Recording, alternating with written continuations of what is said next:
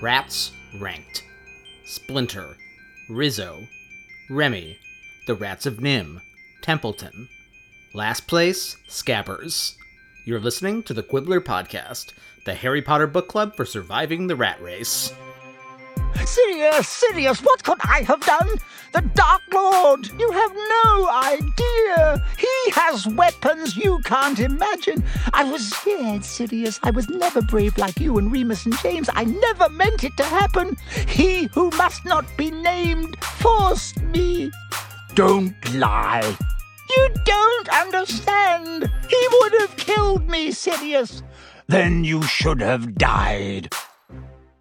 I'm Heather Price Wright. And I'm Alex Dallenberg. Welcome to the Quibbler. Before we get started with the episode today, um, just in case any of you, I don't know, like always stop listening right after the adult themes, which would be weird, but you know, you do you. Anyway, to get started, we wanted to make a pretty cool announcement. So, first of all, we asked you a couple of episodes ago to help us reach a little milestone, which was we wanted 50 ratings and 30 reviews on iTunes. And you guys pulled through, totally. Yeah, Clutch. you guys pulled through hard. Um, we reached and then exceeded that milestone this past weekend. So Thanks, everybody. Yeah, that's amazing. That's super cool of you guys. really, really, really nice. We got such sweet reviews. We were really happy and excited. And um, keep them coming. It's amazing. And, you know, the more you rate and review us, the easier it is for people to find the podcast, the better we feel about ourselves. yeah, it's all about our personal validation. yeah, I mean, basically, it's like getting A's. Um, Hermione would have the best ranked podcast, yes, she would. clearly. So we promised you guys that we would do something fun to kind of celebrate this little mini milestone. So we're going to. So we would love it if you would join us and um, tune in on Sunday, April 2nd at 4 p.m. Eastern Time, so 1 p.m. Pacific Time, to see us broadcast a recording of a Quibbler episode on Facebook Live. We are going to be recording the second to last episode of Harry Potter and the Prisoner of Azkaban. It'll actually just be one chapter. It will just be the chapter called Hermione's Secret, which is a doozy. It's really long. So we figured we'd just do that one in a full episode. And yeah, we're going to be recording live from our handy dandy bedroom, not a studio studio. and you guys can watch if you want. You can watch some of it or all of it, or, you know, that would be super cool. So again, Sunday, April 2nd, go to the Quibblers Facebook page, which is also brand new and you can go like. Um, it's just facebook.com slash Quibbler podcast. And yeah, we'll be Facebook living our our recording session. So I think it'll be pretty fun. Yeah, you guys will get to hear all of our like bloopers and idiocy, um, which maybe will be fun for you, or maybe we'll pull back the veil a little too far and see that we're bad at this and good at editing. um, anyway, we hope you do that. So, on to this week's episode. The chapters we're reading are The Servant of Lord Voldemort and The Dementor's Kiss. You are in for plenty of cursing and massive spoilers. This is a very, very, very spoiler heavy episode, obviously, because like the biggest reveal of all the reveals happens. So, I don't know if you care. That's weird. There's 24 of these now. You know this. You're also in for some adult themes. This week's adult themes are strange bedfellows, narcs, moving in together, bad moons rising, and the worst possible game of spin the bottle. Do you want to tell us what happened this week? Yes, I do. So this week's chapters begin with Snape totally losing his shit in the Shrieking Shack. He believes he has cornered Lupin in the act of helping Sirius Black get Harry, and he is just snarling and being generally Snapey. He's like getting all up in Sirius's face. He's like, I'm super glad I caught you. Sirius is like, no, you don't understand. There's this whole complicated backstory that we can't really get into again because it would just take like a lot more pages. We already Yeah, had that yeah, chapter. Yeah, we already had that chapter. Page back. Uh, yeah. Harry and the gang are like, no, let him finish. Like, they need to explain what the hell is happening here. And Snape's like, STFU, kids. You're in enough trouble as it is in the company of a convicted murderer and a werewolf. As if that's their fault. Yeah. So Snape is prepared to take Lupin and Sirius to the Dementors, but then Harry, Ron, and Hermione simultaneously Expelliarmus him, knocking him against the wall and out cold. So Hermione's like, "Oh my god, we attacked the teacher. We attacked the teacher. We attacked the teacher." And Lupin's like, "Let me continue my monologue." So Harry's like, "This doesn't mean I believe you.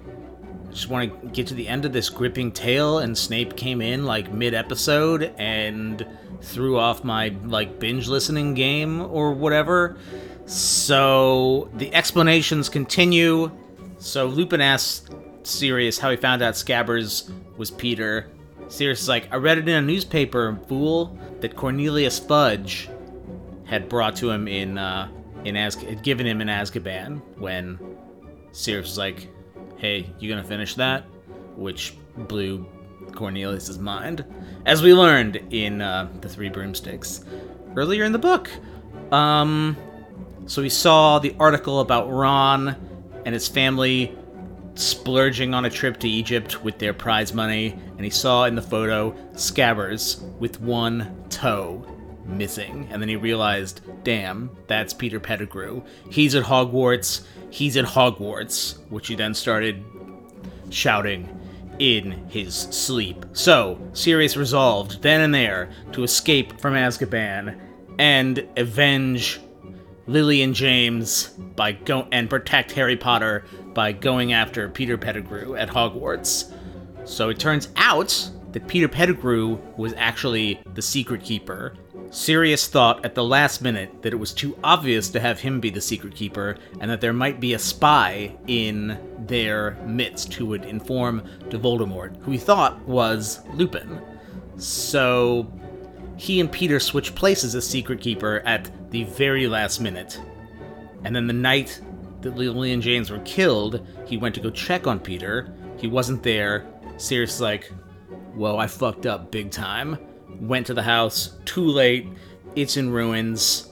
He goes after Peter, corners him in a street. Peter screams, Lily and James, how could you? Slices off his own fucking finger, and then blows the street apart, turns into a rat, slips into the gutter with his other, like, rat pals. And that's how Sirius was framed.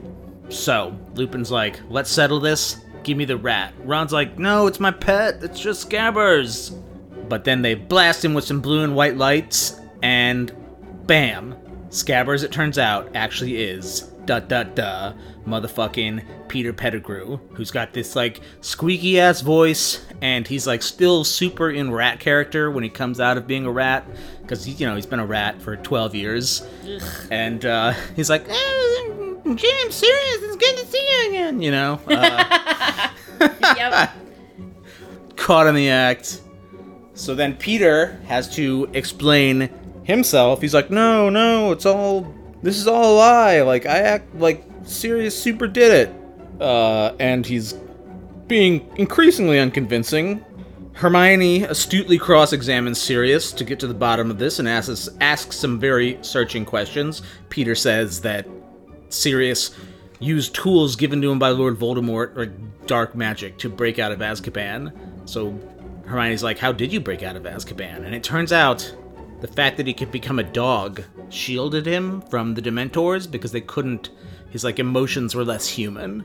So they couldn't feed on him the same way. So he was able to keep his mind and some of his powers. It's also because he knew he was innocent. right. which he he describes in a really beautiful way. He says it wasn't a happy thought, so the Dementors couldn't take it from me, but it was still like a grounding thought, and I knew who I was. So yeah, so he was able to like keep a sense of himself and his identity. And when he got the newspaper from Fudge, he realized he had to get out of there.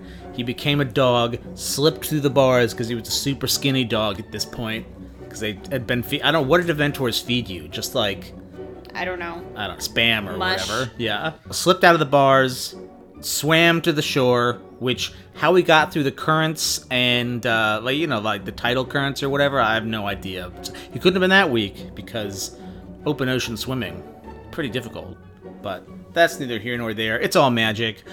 And then he met up with Crookshanks. He befriended Crookshanks, the most intelligent of his species. He's ever met. He they like communicate. So they're not like talking to each other, but they communicate in some way. Anyway, Crookshanks is like, dude, I will help you out, and he tries to bring Peter to Sirius, but of course fails. Peter catches wind of that, of what's going on, fakes his own death again by biting himself and getting blood on Ron sheets, and then hightailing it, I guess, to Hagrid's shack, living in like a teacup. I don't, you know, I, I don't know where Peter was lying low this whole time. You'd think he just would have like bailed for good, but anyway, Peter's like, no, don't believe, don't believe any of this. It's far fetched. He says far fetched, which is just funny. But then Harry, realizing the truth, says he believes Sirius. And Peter's like, no!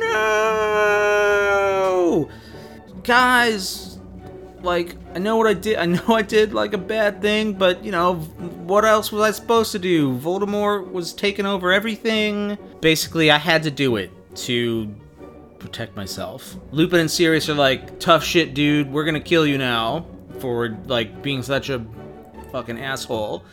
Uh, but then Harry once again says, no, don't do it. My dad wouldn't have wanted you guys to become killers. We're gonna take him to the Dementors. He can go to Azkaban.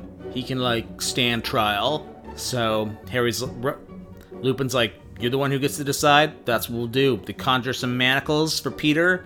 They levitate Snape, who's still unconscious, and they head out of the Willow. But then, oh, as they're walking out, Sirius says like, "So Harry, I'm like technically your godfather, and if you want like a new place to live, that'd be cool. And Harry's like, hell yeah, I hate my aunt and uncle, and it's really touching, and uh, it'll bring a tear to your eyes. It certainly brought a tear to mine.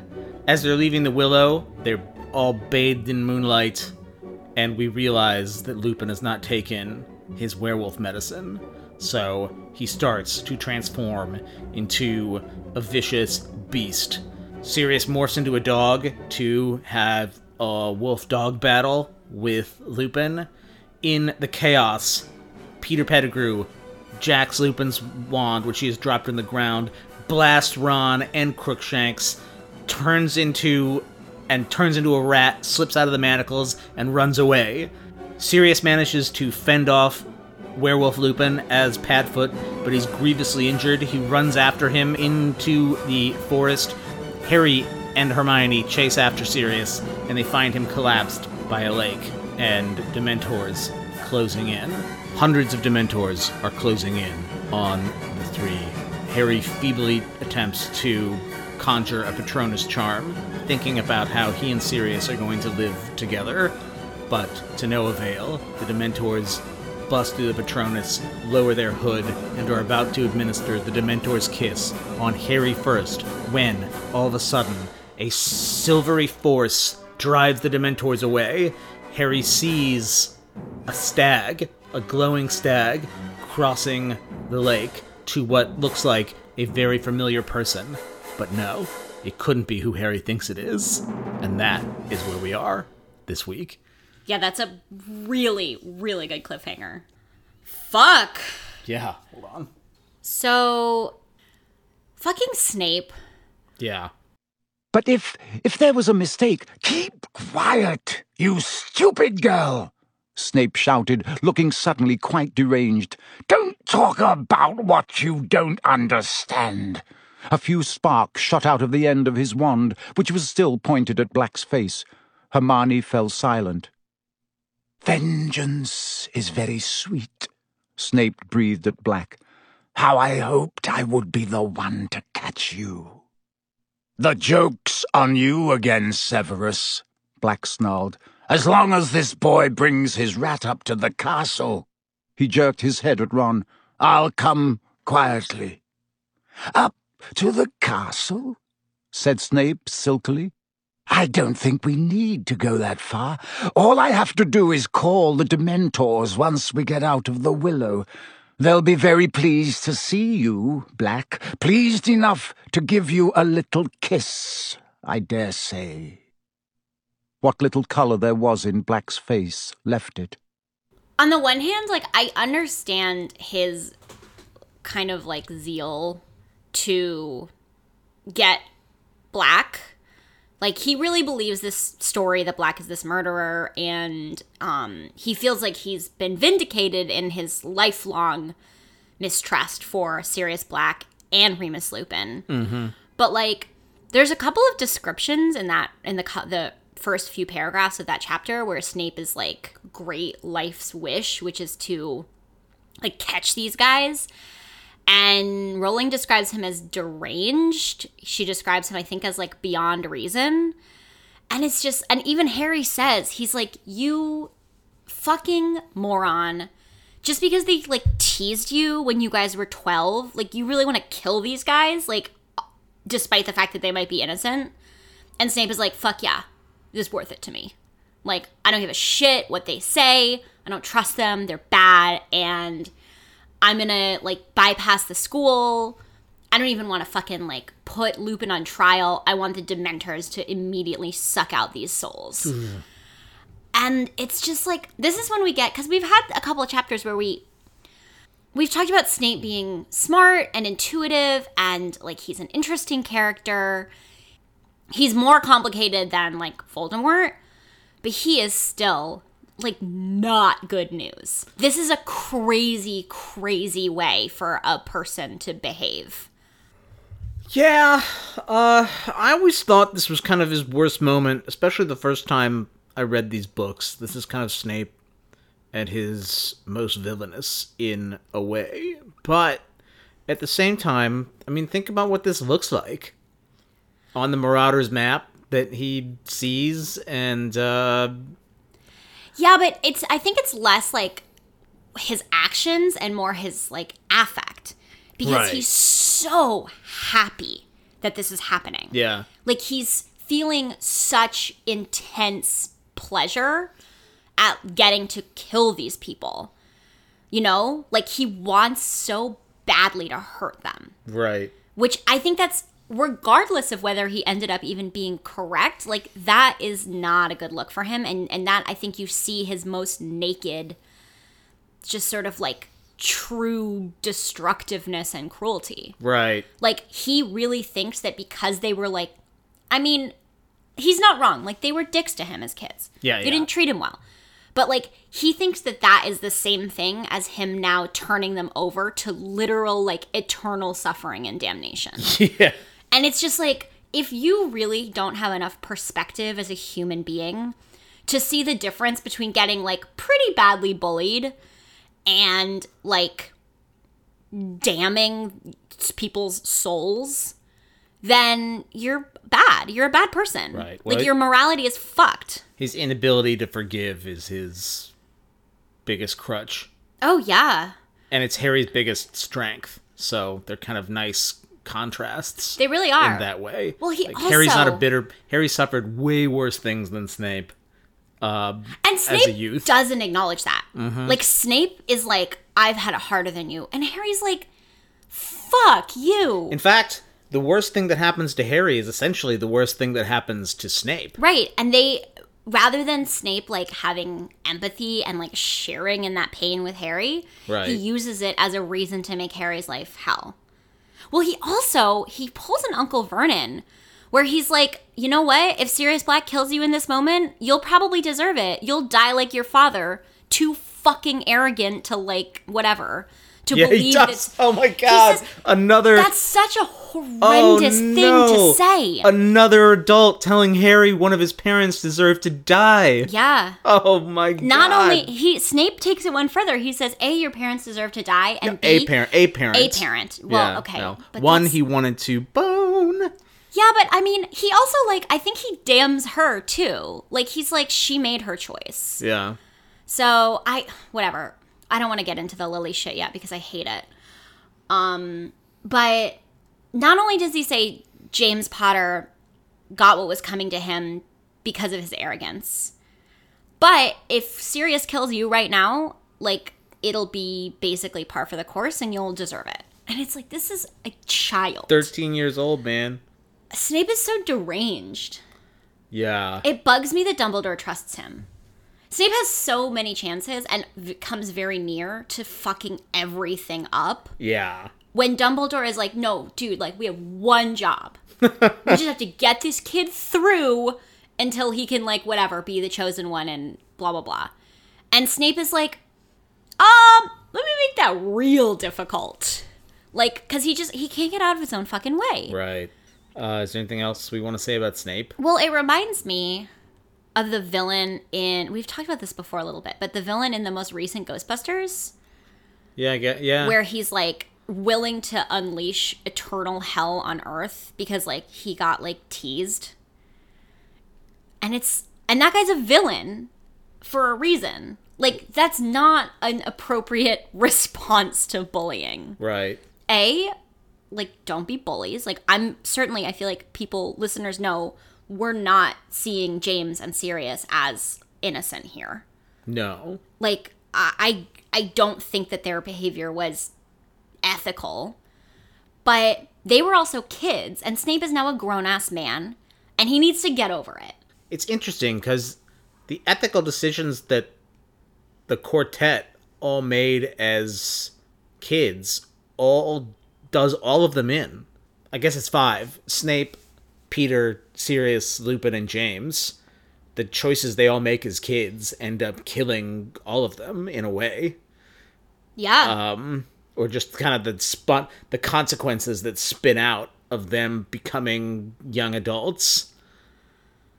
Yeah, because Peter is kind of groomed to be this subservient, like they never really recognize his humanity in a way, or like his, like help him become his own person. They kind of treat him as a mascot. So he finds a. I'm not like blaming the victims here, but but no, I think you know, they have Pete- some culpability. and, and nobody know, nobody knows how it's interesting because you don't know how the little things you do are gonna like bite you like way down the line but i mean Well, but there's if this if sirius and lupin hadn't been so terrible to snape in the past like this all would be not getting fucked up right now I think I have a slightly different take. yeah which is that the immense trauma of the rise of Lord Voldemort basically caused like an arrested development in this whole generation. yeah And I feel like you've seen that in like generations in after like a, a war. Like there's writings about what the kind of post World War 1 generation was like. It's not that who you are as a kid always follows you in this way. It's that all of these people who could have grown into well adjusted adults got thwarted and stunted by horror right at that cusp. yeah So they're all like stuck in who they were when this like profound pain set in. And none of them ever grow past that. And I think Harry, Ron, and Hermione are going to end up having a pretty similar experience as adults. Um, I haven't read Cursed Child, but from what I've heard about it, like this haunts them too. right I think experiencing like extreme peril and trauma as like a young adult makes it really hard for you to move past the person you were at that moment of trauma. well i'd certainly never thought about it like that James, like, okay, James and Sirius, like, their lives basically end. Well, James's life literally ends, but Sirius' life basically ends when James dies. yeah Like, Lupin's life well and peter's too in a lot and Peter's ways. life basically ends when he makes that choice. Snape's life essentially ends, as far as he can, he's concerned, when Lily dies. yeah I mean, Harry is super warped by it because in a normal pattern of growing up into adulthood, people like work through that kind of thing. Yeah, yeah. Like they're like, "Oh, I don't have to be mad at my bully forever." Or, "Oh, you know, like maybe I made destructive choices as a young person that I can atone for in some way, but this particular group of people, and I think this whole generation in the wizarding world, like you see it reverberating out in a lot of the other like minor characters later, they're just like totally like stuck at this like exactly the point where they were when this war started. That's like what All Quiet on the Western Front is about. Like you kind of stop. It's really, really, really hard to continue to grow as a person post generational trauma. So, yeah, I mean, I guess that's my like larger take. I've heard it I think Harry Potter and the Sacred Text actually did.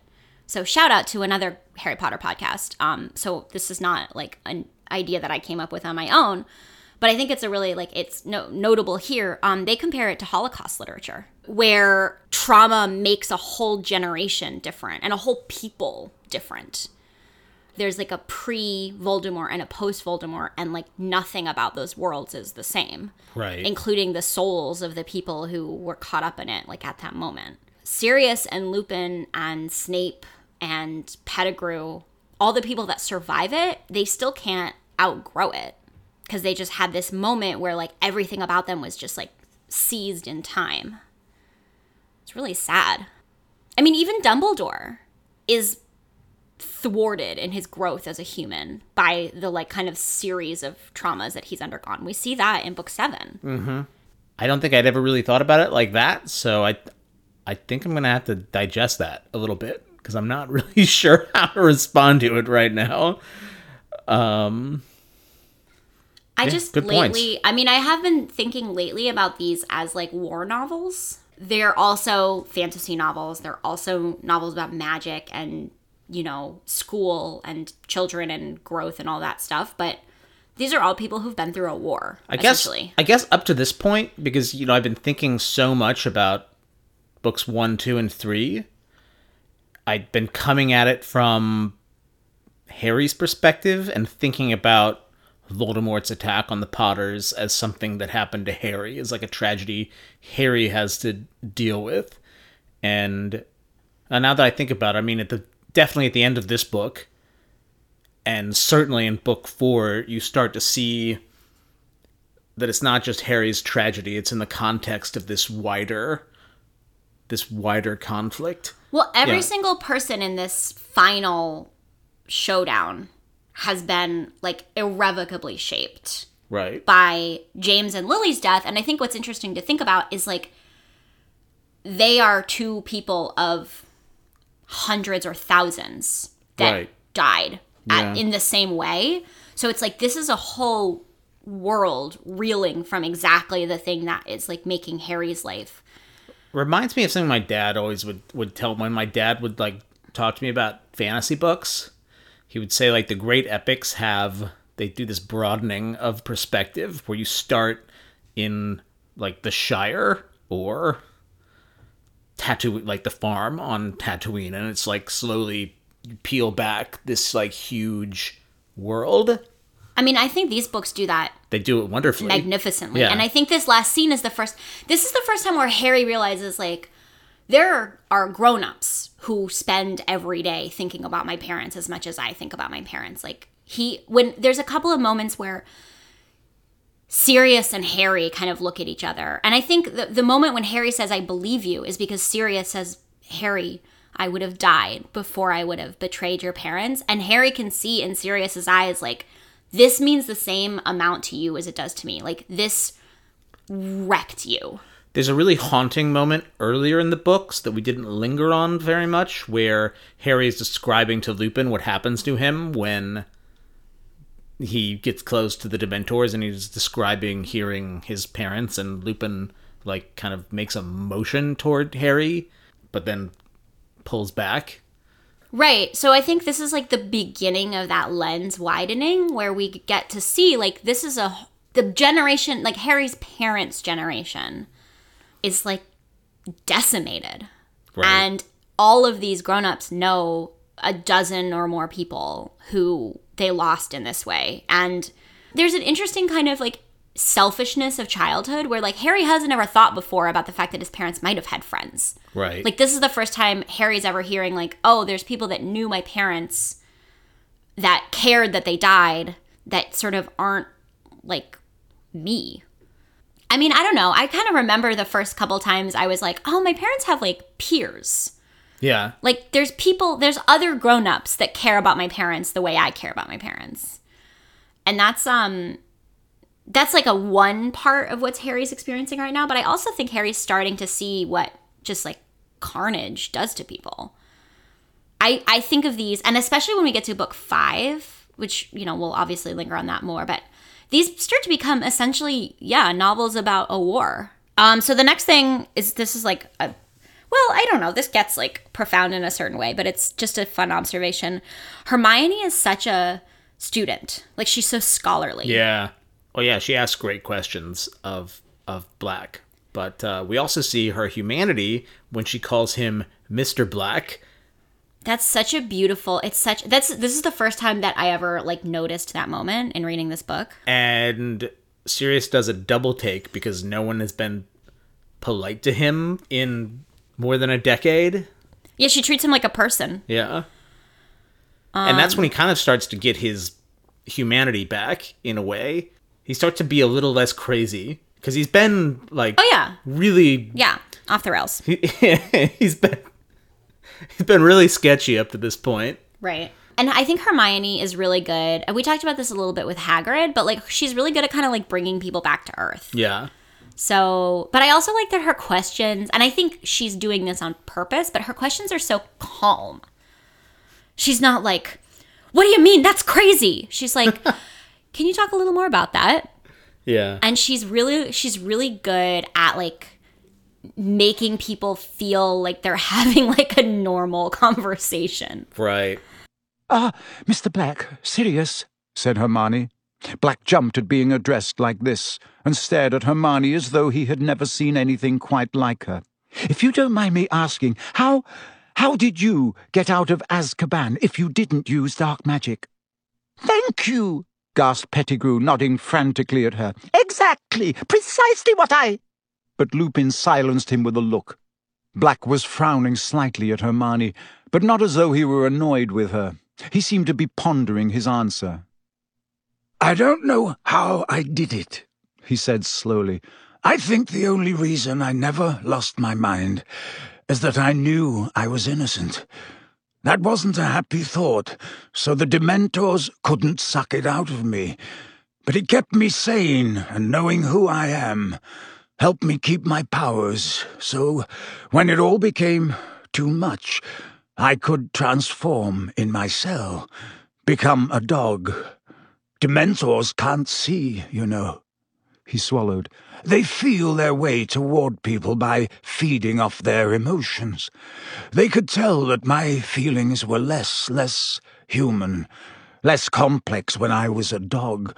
But they thought, of course, that I was losing my mind like everyone else in there, so it didn't trouble them. So speaking of Sirius's humanity, let's talk about his survival strategy because it's really interesting. I don't know what I think of this. Maybe we can talk about this. The fact that Dementors perceive his his dog mind as like they can't discern it from the mind of a human who's like going mad. I think that's an interesting commentary on what losing one's mind feels like or what it what that means. Yeah, how so? You kind of like shed layers of self, you know, hmm. because it's like your thoughts become less and less connected to like human meaning. Right. But at the same time, I think uh, it's it's also like a it's a very kind depiction of it because it's not like like when Sirius is a dog, he's clearly not simple-minded or it's just like a different he's more kind of instinctual and his emotions are more clear cut. So I don't I, I just I don't know. I think that's an interesting observation. Right, right. It becomes focused on the primal. Right. And I think, and also focused on survival. And I think one of the things that that kind of calls out is that really losing your mind, like having, being sort of so mentally ill in whatever way that, that you sort of don't recognize yourself. Yeah. It's interesting. We talk about prison as dehumanizing. Yeah. So And that's like wei- literalized he, here. He weirdly turns that around on the prison itself. It's like Yeah. an interesting reappropriation of that. it is. It's not yeah, he becomes less human to hang on to what's human and like his humanity. I right. or his essential self, Self. his core, his being. One of the things that she's saying, I think, with that little um, description is that crazy people don't stop being selves. Right. And it's interest it's interesting that there is a core that dementors can't take away even from the prisoners in Azkaban who have gone mad unless they do the dementors kiss. Another thing Rowling catches on to that I think is really interesting is he talks about having to focus on his unhappy thoughts to survive. And I just finished this oral history of the Soviet Union called Secondhand Time. And a lot of the survivors of the Gulag talk about how you can't hang on to like your happy memories. You have to weirdly focus on the here and now, which is terrible. But if you think about what you've lost, it will destroy you. Yeah, and I also think that's interesting because this emotional state that is between happiness and despair. Yeah. Like that there are things that a person can sort of like hold in themselves even when they're not feeling good or well mm-hmm. that are still essentially human and essentially theirs. Yeah. So like knowing he was innocent, I think it's interesting. Yeah, because he's like that's not a happy thought because it means that I'm like a falsely convicted criminal having like the super worst experience ever. But at the same time, it's it's not just a give up, despair, despondency, nothing is nothing exists thought. Right. And it's his. It's harder to take away from him. when Right. Things are just generally terrible. He can like maintain ownership of Well, something. and then when he finds out that Peter Pettigrew is still alive, it becomes this spur to like actually make him escape because again, it's not Peter's existence doesn't make him happy, but it makes him like sharper of mind Yeah. and like sharper of purpose. right. She's really astute about how many emotional shades exist and how it's possible to be unhappy but still like there, like still showing up. Like you can hold on to yourself in a lot of different ways. You gotta be pissed. yeah, sometimes anger is an animating force. I think activists talk about that. Like you don't have to feel like butterflies and sunshine in order to feel necessary and like you know whole. You have to feel like you have something left to do in the world. This is not a very funny episode.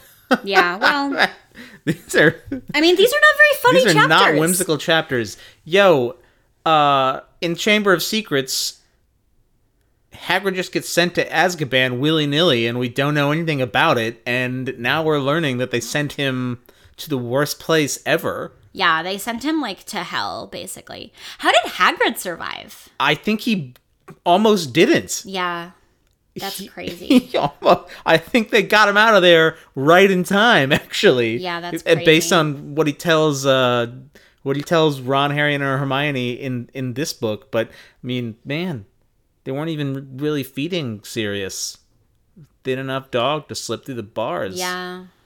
Yo, he was a good swimmer. yeah, nuts. Uh, that's like actually the least believable part of this whole plot to me. I forgot how he'd gotten off the island, but then I guess he just swam. I- Doggy paddled that shit. I don't. I mean, he must have sort of like he's. I mean, I guess he is a magic dog. Like he's not. Well, we know he's not 100% just like a normal dog because Crookshanks is like, you are not a dog, bro. Right. Like Crookshanks is like, I don't know what you are, but dog, no. That is Right. not a rat. You are not a dog. Something is up to some shit. Let's talk a little bit about Peter and who he turns out to be and the choices he makes and the excuses he makes for himself. What do you think about Peter saying, I had no choice, guys? the whole series is about choices, right? So Peter's kind of one of the most detestable characters in this book, where even his allies, his erstwhile allies, are disgusted by him, and uh, you know, he's kind of immediately vile. He's awful. His physical description is so good. But then again, it comes back to like a quibble we have throughout the series, which is like, why do bad guys have to be disgusting looking? Yeah, I think it's more that he's kind of internalized his. I don't know. He's like weirdly become rat like because he spent just way too long as a rat. What do you think his life was like as a rat? See, I have a que- Yeah, I have the question about kind of animagus. Animagus? How do they pronounce it again? I can never remember. It doesn't. I don't think there is a they to Yeah. pronounce it for us. I say animagus, but Animag- animagus, like biology. Was he just eat? I guess he was just eating rat food.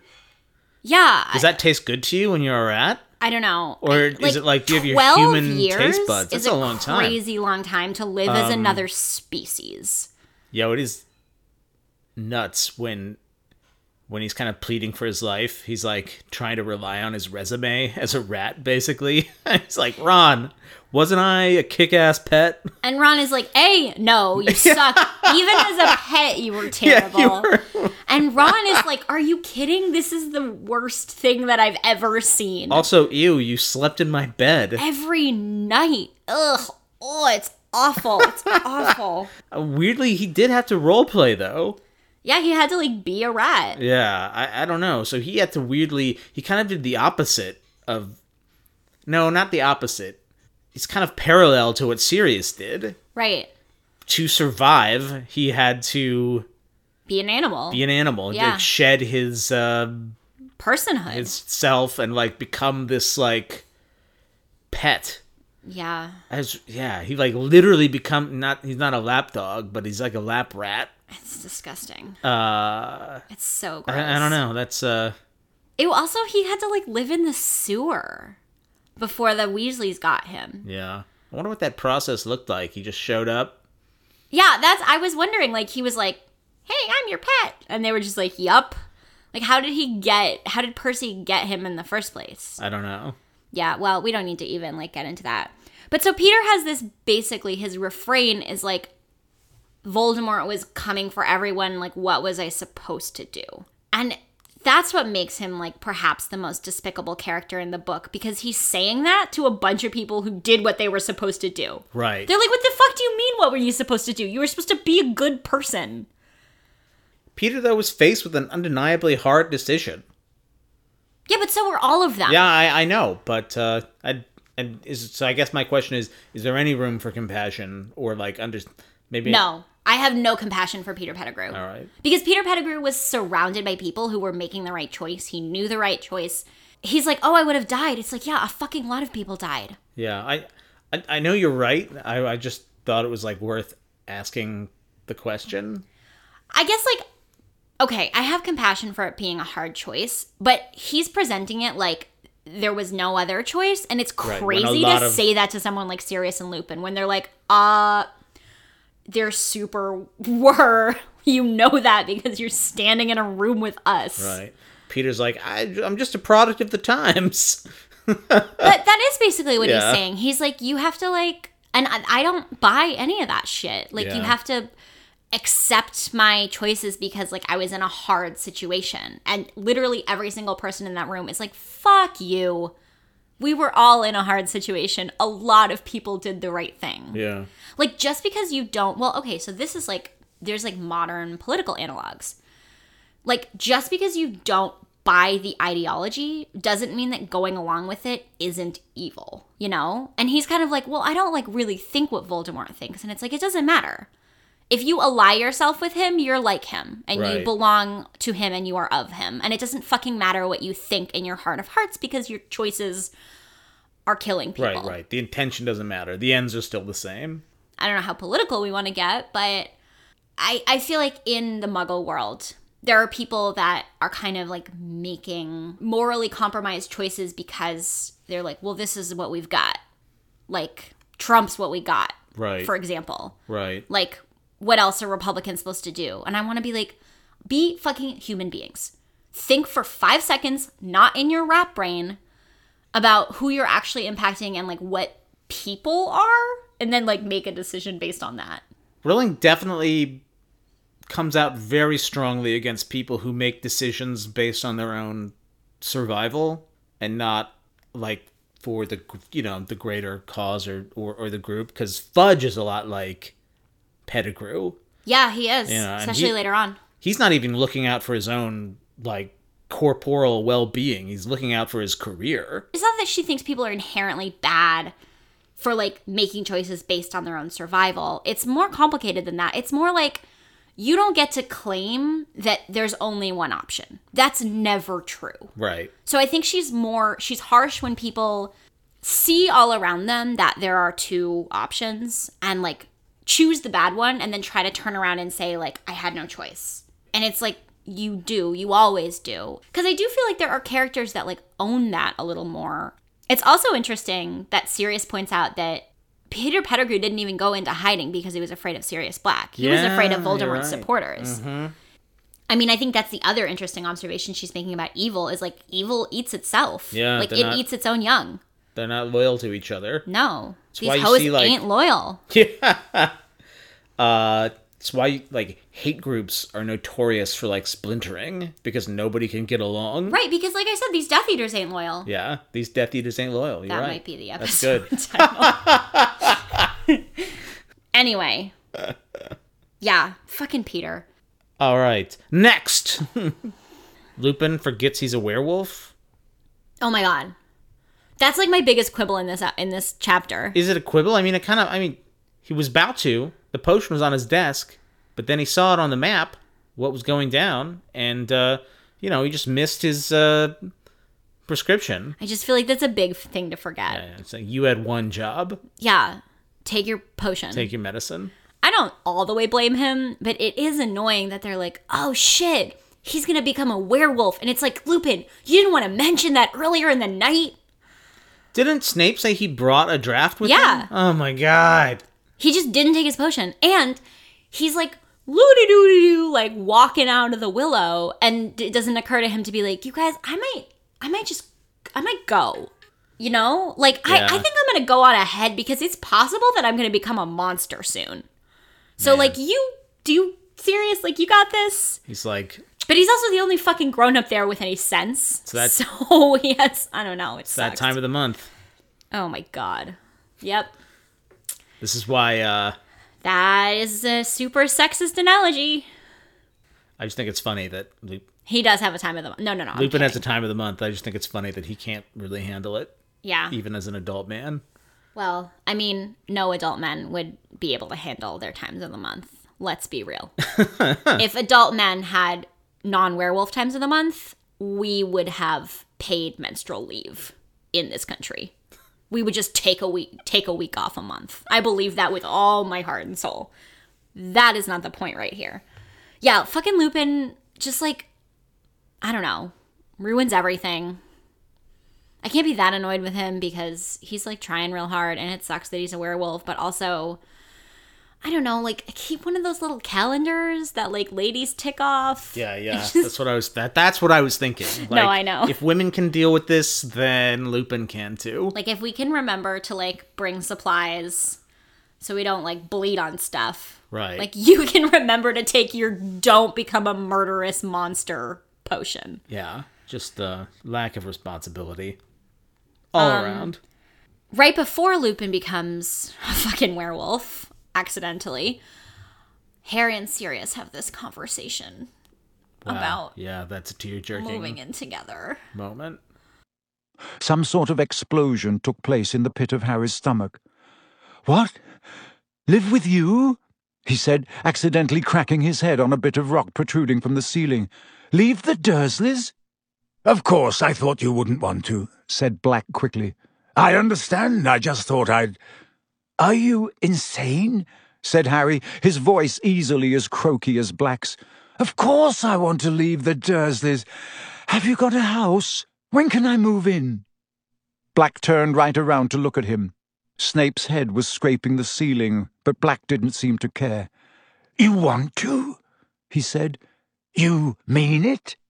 Yeah, I mean it, said Harry. Black's gaunt face broke into the first true smile Harry had seen upon it. The difference it made was startling, as though a person ten years younger was shining through the starved mask. For a moment he was recognizable as the man who had laughed at Harry's parents' wedding. Yeah, I don't even know what there is to say. It's just so beautiful.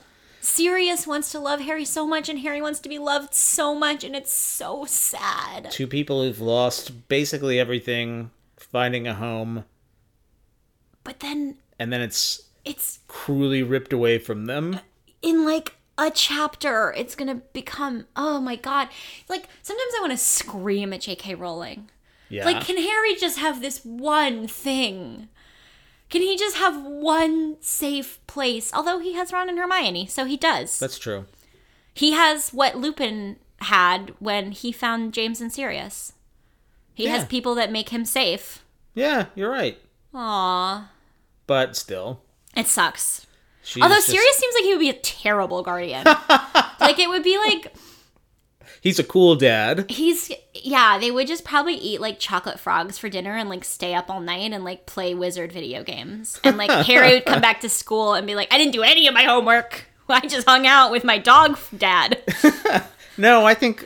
Well, I think maybe that would happen sometimes, but Sirius would feel the tug of responsibility. I don't know. He like doesn't very often in the books. Yeah, I No, I think he'd be like fun dog dad. dog dad. Lupin and The dog Sirius father. could like two men and a baby it up. Yeah, And then he would just be like, I live with a dog and a werewolf.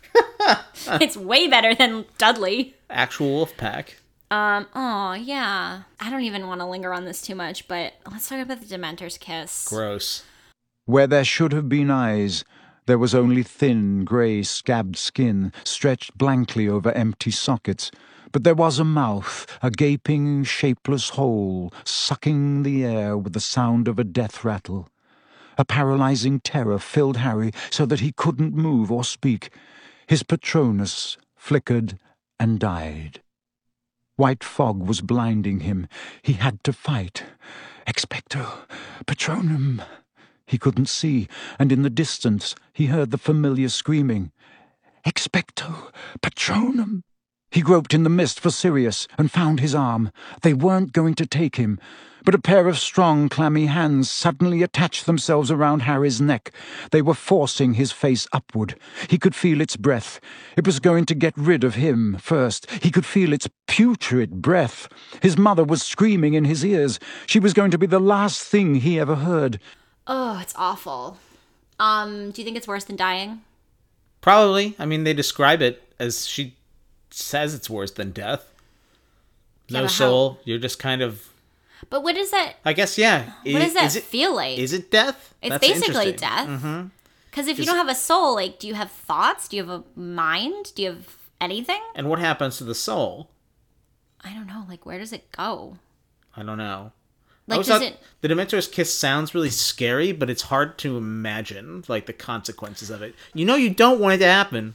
Right. It is a little bit too like metaphysical to Mm-hmm. if to linger on without you being like, oh, does this make sense? Yeah. Uh, what is scary is that they have no eyes, just a sucking mouth. Yeah, that's the worst. So when you remove the eyes, that makes it's really that's scary. like a that's that's like a classic horror design choice. Yeah. because like the the Beast in Aliens doesn't have eyes. or like that guy Or the in hand- Pan's the Labyrinth, hands the guy. hand eye guy. I forget. we're both na- doing yeah, the gesture. You yeah. guys can't see us, but we're He's both a- like you holding know, our palms in front of He's our He's got a name, but that that's like a you know That's true. classic. Yeah, because it adds Do you think they like metabolize it? Like, is our souls like? Do they break them down into like soul proteins and soul carbohydrates, and that's what they like literally live on? I don't know Like, what is your soul made of? They would need. I don't know. It's a lot of Uh, questions. They need. They can't rely on it as their sole source of their sole source of food because. But uh, bing. no pun intended, actually. Yeah, Because they don't get to do it very often. to- yeah, they, maybe it's just like a, like, it's more like eating the placenta for them. It's like really nutritious, maybe. Ew. But yeah, Yeah. I, I, I don't know. I, I don't even. What is a Dementor even? I think they're a creature. Yeah, we refer to them as demons, but that's not really what they are. I mean, guess they're they- called demon tours. I guess you're right.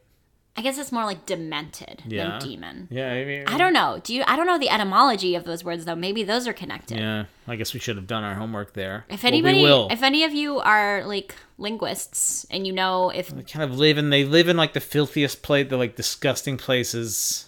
Um, it seems like that's dumb, like they should just live in cities.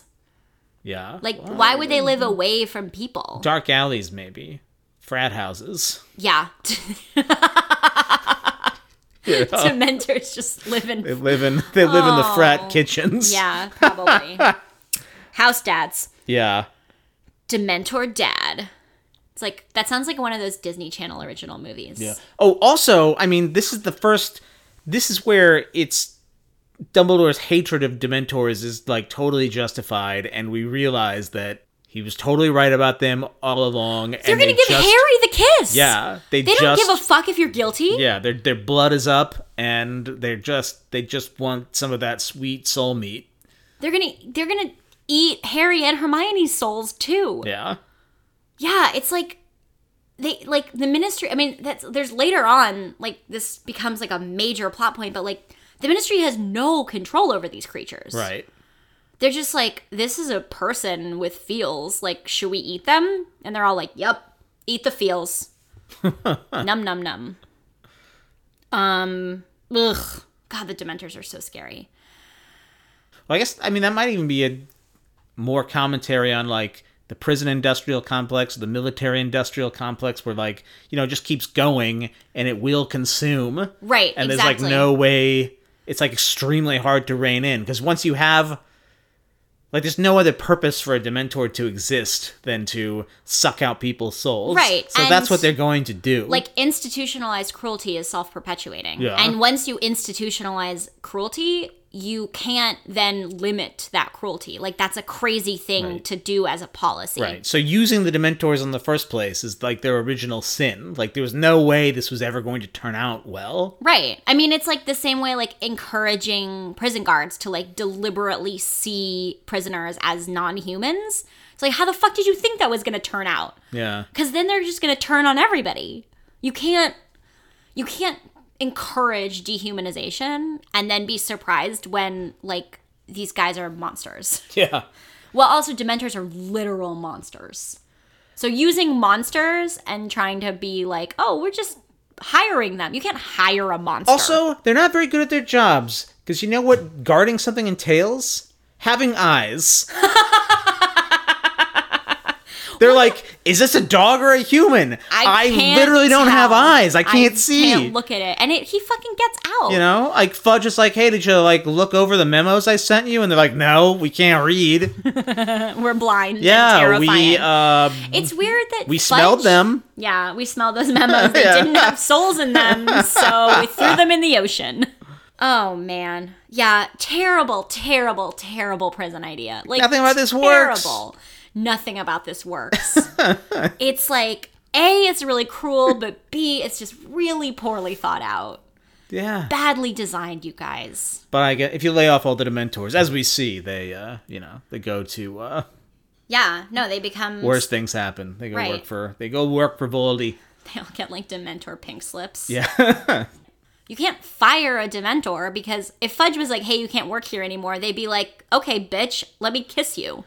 Like, you have no control over them because if you do something they don't want, they'll kill you. Is it's it's a terrible. it's interesting about it that it's like also the construction about how they're the wizarding world is in league with the dementors so they clearly have some kind of like intelligence that goes beyond like i guess like buckbeak or other magical creatures Fudge can, like, talk to them. yeah Like, yeah, they can. You can communicate with them because you can like.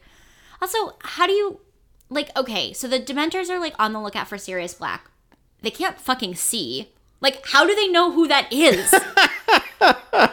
like, do they do they does do they know his like soul pattern? Like, how are they? How are they? I get kind of how they guard a prison, but how are they like trackers? yeah They can't tell Wow. the difference between people. They can't tell the difference between a person and a dog. How are they out here? well actually they kind they kind of can because they don't think i guess not maybe they can't they can't sense the dog at all i don't know No, they can sense the dog, but they think it's a person going crazy. right they're not just like why is this dog in here No. Yeah. Because they can't. Like, idiots I just. It's a. So I guess that's why they're. I guess maybe that's why they're gonna suck out Harry and Hermione's the souls. fuck They're like, they well, you They're know, like, these are people. we're gonna get this thirty percent, like thirty three percent right. Damn though. Yeah, it's not a it's not a well designed This is a system. this is a this is a poor system. So here's a quibble I have. Why don't wizards use more magic? Explain. So as they're leaving the willow, Lupin conjures some manacles and then manacles Ron to a convicted killer. But uh, we'll get to that. Uh, not a convicted killer, an actual killer. Sirius is the convicted killer. Uh, he conjures some manacles. He levitates Snape.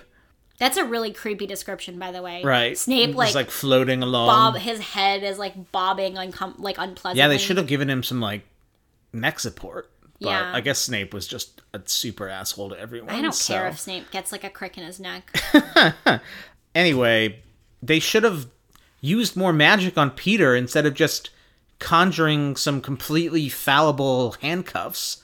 They like remember when Hermione uses Petrificus Totalus in the first book On Neville. on Neville to just freeze him? yeah. That's what they should have done. No, it's Like, crazy that more- they it's crazy that they they handcuff him. I, I feel like there's I feel like there's multiple situations in these books where more magic could be used Yeah. to better effect. And I get, you know, he has to escape because that drives the plot forward and that's kind of the that's kind of the perilous part of writing a book about people who can do magic tricks because Right. they can like they have to be fallible otherwise there's no plot. right. But yeah, it's very stupid to just be like, what if we lock this man who's a murderer and can turn into a teeny tiny rat in a regular handcuff to a young boy and then we just walk? Also, can't they stun the werewolf? Yeah, I don't actually know. They should use their wands more. I they should just try. I know. It's it's really weird that Sirius is like, what I'm gonna do right now is I'm gonna become a dog and we're gonna get in a fight. Yeah, there's a dog fight. There has to be an easier solution to this problem. Stun him, exactly. Conjure a leash, Yeah, if you could make a manacle And a muzzle. Can't you make a right? Oh my god. conjure a muzzle. I guess no one's. In fairness, shit's out of control. Nobody has time to think. Yeah, but if You got to like- remember the like muzzle summoning charm. But if they had prepared better in the first place, shit wouldn't have gone so south. Like if Peter Pettigrew couldn't easily run away and the only threat was like, "We'll kill you if you become a rat." And he's like, "Yeah, if you can fucking find me." Ugh, yeah, it's badly designed. It's like a real that what there that like little parade and like Crookshanks is leading the way. it's like everybody, we're gonna hook you all to the bad guy and follow this cat. like, let's go. Oh, who's your unsung hero? I guess it would be Ron in these chapters. He really took a once again. Ron takes a beating for for his friends, and he takes guarding Peter really seriously because I like I like that he he takes it's a personal affront to him that he's been living with this creepy murder dude for That's a really Years. good line. He seemed he took it as a personal insult, the Scabbers was uh Peter. Peter, yeah.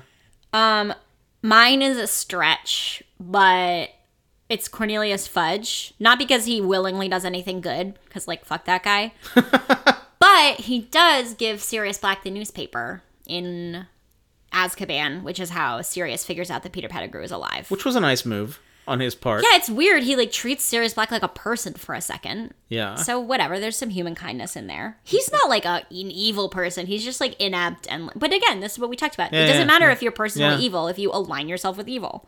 Uh, this week's episode is brought to you by the literal moon. Yep. Thanks, Moon.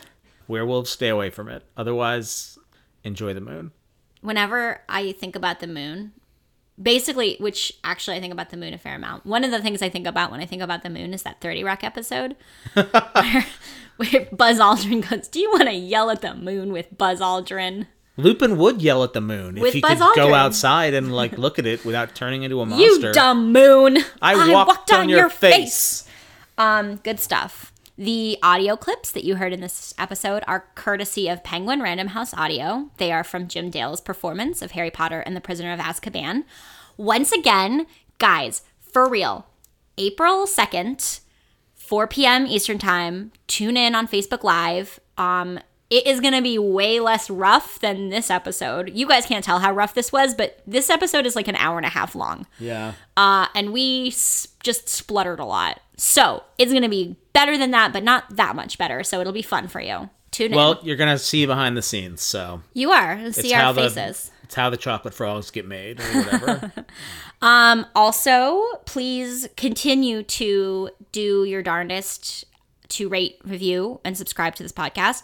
You guys did an amazing job. Maybe soon we'll set another goal, but in the meantime, five stars if you feel like it. I hope you feel like it.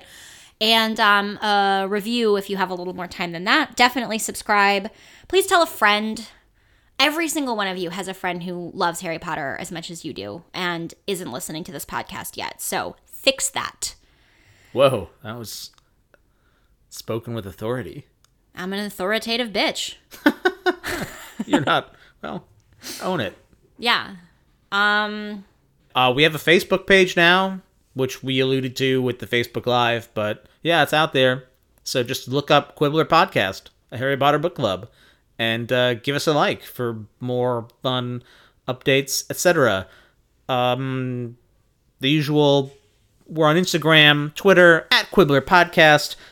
There's a newsletter, tinyletter.com slash Quibbler Podcast. This week's was particularly good. you guys, this dog and this owl, we're like really good friends. So, Owl News, totally legit this week. Also, if you sign up like this week, we'll send you that one too so you can see this fucking owl and dog hanging out together because truly, Yeah, we might just revisit it. it's the greatest thing I've ever Yeah. seen. Next week, we're doing Facebook Live, and the chapter, we're just gonna do one chapter because it can't be as monster an episode as this one. So we will be reading Hermione's Secret. I wonder what it could be. I hope you tune in. We are really excited. We love you. It's been great. Thanks. Thanks, amigos. A cloud shifted. There was suddenly dim shadows on the ground. Their party was bathed in moonlight. Harry could see Lupin's silhouette. He had gone rigid. Then his limbs began to shake. Oh, my! Hermione gasped. He didn't take his potion tonight. He's not safe. Run! Black whispered. Run! Now! I'm sorry if I've disappointed you. Would you like to yell at the moon with Buzz Aldrin? Yes, please. I own you! You dumb moon! I walked on your face! Don't you know it's day? Idiot!